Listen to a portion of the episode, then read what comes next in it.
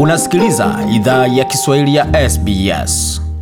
Nam, karibuni tena katika makala idhaa ya Kiswahili ya SBS. Kama kawaida, zapata makala haya kwenye tovuti yetu sbs.com.au mkoaju swahili na kwenye ukurasa wetu wa Facebook, facebook.com mkoaju SBS Swahili. Lakini kwa sasa tuzungumzie majonzi pamoja na sherehe ya maisha yaliyekuwa rais wa Tanzania Daktari John Pombe Magufuli. Kwa upande wako kama Mtanzania, maisha yake na uongozi wake unaweza kayazungumziaje? Maisha na uongozi wa marehemu John Pombe Magufuli, mimi binafsi naweza nikayaongelea kwamba yalikuwa ni maisha mafupi kwenye uongozi hasa wa urais, kwa sababu alianza uongozi sehemu zingine za kiserikali. Yalikuwa maisha mafupi, lakini maisha ambayo yalikuwa na yameimpact nchi, Afrika na dunia, kwa sababu alikuwa ni mtu ambaye amezaliwa kiongozi. Alikuwa anajua anachofanya na alikuwa ana msimamo. Alikuwa ni mtu ambaye hababaishwi na alikuwa ni mtu ambaye ana focus, ana mtizamo na akiamua kitu atahakikisha kile kitu kimetendeka na kimefikia pale kinapotakiwa kifike. Kwa hiyo ni maisha ya, ya kuigwa na nafikiri ameacha mfano mzuri kwa nchi, kwa bara na kwa dunia na hasa kwa vijana wa Tanzania kama alivyoanza mwasisi wa Tanzania au rais wetu wa kwanza hakufanya aliyofanya Magufuli, lakini ana kitu ambacho vijana wengi na pamoja na Magufuli mwenyewe wamekiiga, na ndio tunaona matokeo yake katika uongozi wake na vitu alivyotuachia nchini. Watu wako wanasema na mabango pale katika uwanja wa Uhuru, watu wanasema kwamba alikuwa kiongozi wa unyonge, alikuwa ni rais wa, wa, wa wananchi wa kawaida. Hakuwa anajipendekeza sana na matajiri wala watu ambao wako katika zile ngazi za juu sana kiserikali. Alikuwa ni mtu ambaye anawasiliana na watu wa maisha ya kawaida bila tatizo lolote. Mara mingi unampata kwenye vibanda ameketi anakunywa chai, wala sokoni ananunua bidhaa kama mtu mwingine. Uongozi kama huo ni ule ambao Watanzania walikuwa wanahitaji, ama walikuwa wanahitaji mtu ambaye anakuwa ni mtu wa mko- kama mkono wa chuma? Nafikiri ukiwa kiongozi unatakiwa uweze kujirelate na kila kila aina ya watu, na ndipo utakapofahamu watu kwa kila kundi walilopo wanahitaji kitu gani na matatizo yao ni nini. Yeye alikuwa ni mtu wa watu, kwa hiyo ukiwa kama kiongozi unaweza ku, kupenya kwa kila kwa, kwa kila grupu la watu. Kunakuwa hakuna kujitenga au unakuwa na grupu la watu wa aina fulani. Na alikuwa ni mtu ambaye hapendi sana habari za kuletewa, alikuwa anataka kutafuta ukweli mwenyewe, na ndio maana alikuwa anakwenda kwenye chanzo cha kila grupu, ajue ili grupu mahitaji yake ni nini. Kwa hiyo kitu pekee naweza kusema hapa, alikuwa ni mtu wa watu, vinginevyo asingeweza kurelate, na ndio maana ameweza kufanya vitu vingi kwa sababu anafahamu mahitaji ya kila grupu la watu. Alikuwa kiongozi na akikaa na viongozi wenzie anajua aongee nini. Alikuwa akikaa na ma, makundi ya wanyonge au tuseme makundi ya sio wanyonge sachi, lakini watu ambao kwenye ngazi za uchumi wako, wako chini kama watu, watu kama machinga.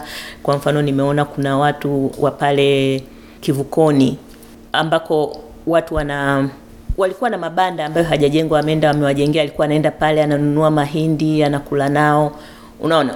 Kwa hiyo anawauliza maswali ambayo ni maswali rahisi, mnahitaji nini hapa, mnahitaji kitu gani, na kweli anafanya anashughulikia. Kwa hiyo alikuwa ni mtu wa ufuatiliaji, na huwezi ukafuatilia kama hujui watu na wa grupu lipi ambao unataka kuwasaidia yeah.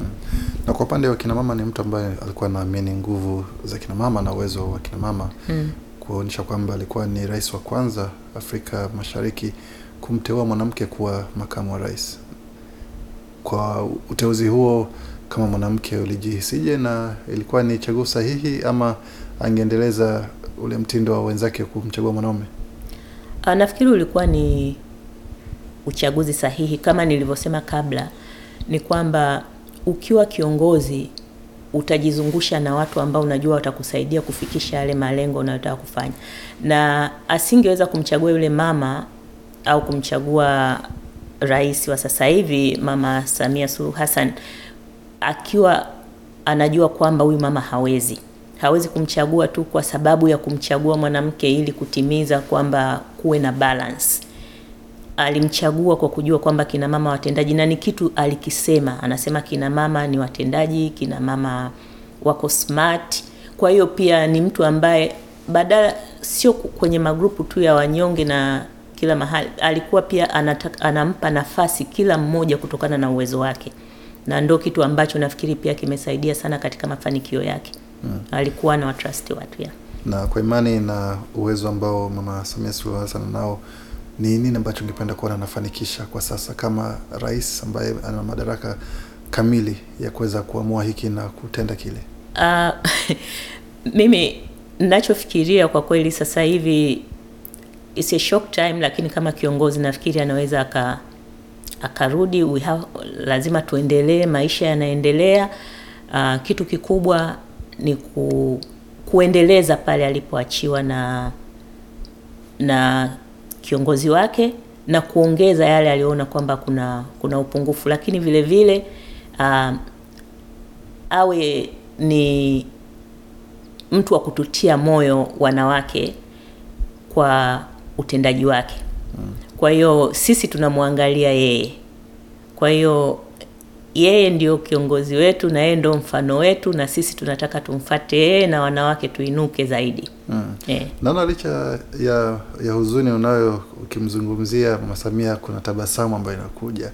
Msema unafari kiasi gani kumwona mwanamke mwenzako akiwa katika wadhifa huo?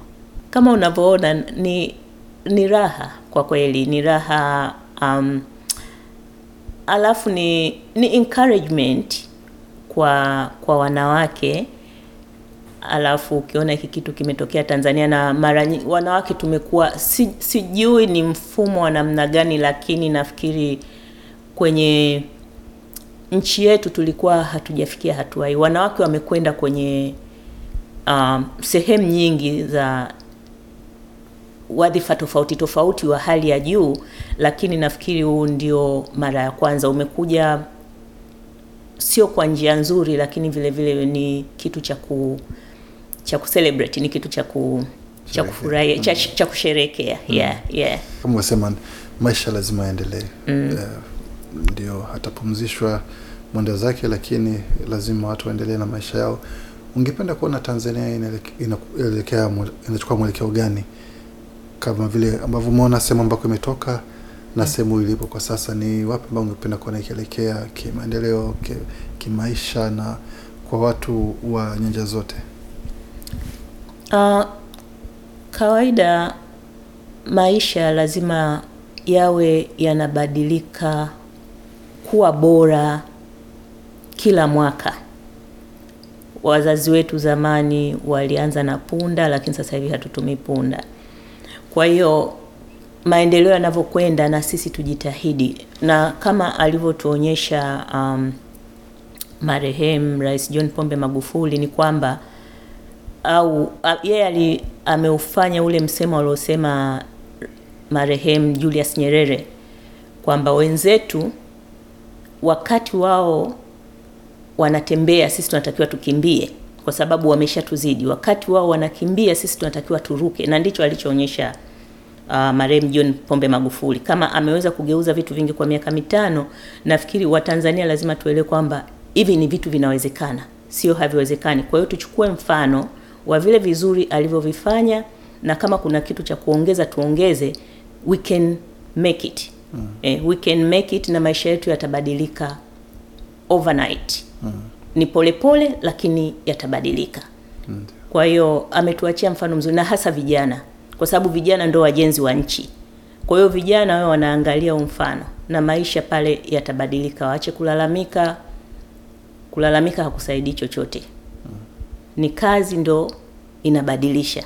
Kwa hiyo kama alivyokuwa anasema marehemu John Pombe Magufuli, hapa ni kazi tu. Fanyeni kazi na maisha yatabadilika, tutafika walikofika wenzetu. Tuangalie mifano, kuna nchi kama Singapore, kuna nchi kama China. Hizi nchi ukichukua miaka 30 mingapi iliyopita hazikuwa kama zilivyo. Kama zimefika pale zilipo, na sisi tunaweza. Hatuhitaji msaada wa mtu. John hakuchukua msaada wa mtu yoyote, na nchi imebadilika. Kwa hiyo tusitegemee sana misaada. Tuna rasilimali za kutosha. We are very rich. We are not a dark continent. is a continent full of resources. So we have to know, tujue jinsi ya kutumia resources zetu. Kwa hiyo Mama Samia na changamoto kubwa kuhakikisha kwamba alikoacha mwenzake sasa naye anasukuma ile gurudumu hadi lifike. Ni kweli atasukuma gurudumu na ataongeza na ya kwake. Tunamwombea kila la heri, si tunamsalia, tunampigia makofi kwa nyuma huku, yeye aendelee, aendeleze kazi na sisi tunamuunga mkono. Sehemu nzuri ya kumalizia hapo. Asante sana kuzungumza nasi na kila la heri wa Tanzania mnapoendelea kumkumbuka na kuweza kusherekea maisha ya mwende zake na pamoja na kumpa nguvu na kumwombea ambaye anachukua nafasi yake. Asante sana. Ni mmoja wa Tanzania ambaye anazungumzia maisha ya kiongozi ambaye anaenda kupumzishwa siku chache zijazo, rais wa awamu ya tano Daktari John Pombe Magufuli ambaye anapumzishwa muda usio mrefu. Mengi zaidi tembelea tovuti yetu sbs.com.au mkwaju Swahili. Penda, shiriki, toa maoni. Fuatilia idhaa ya Kiswahili ya SBS kwenye Facebook.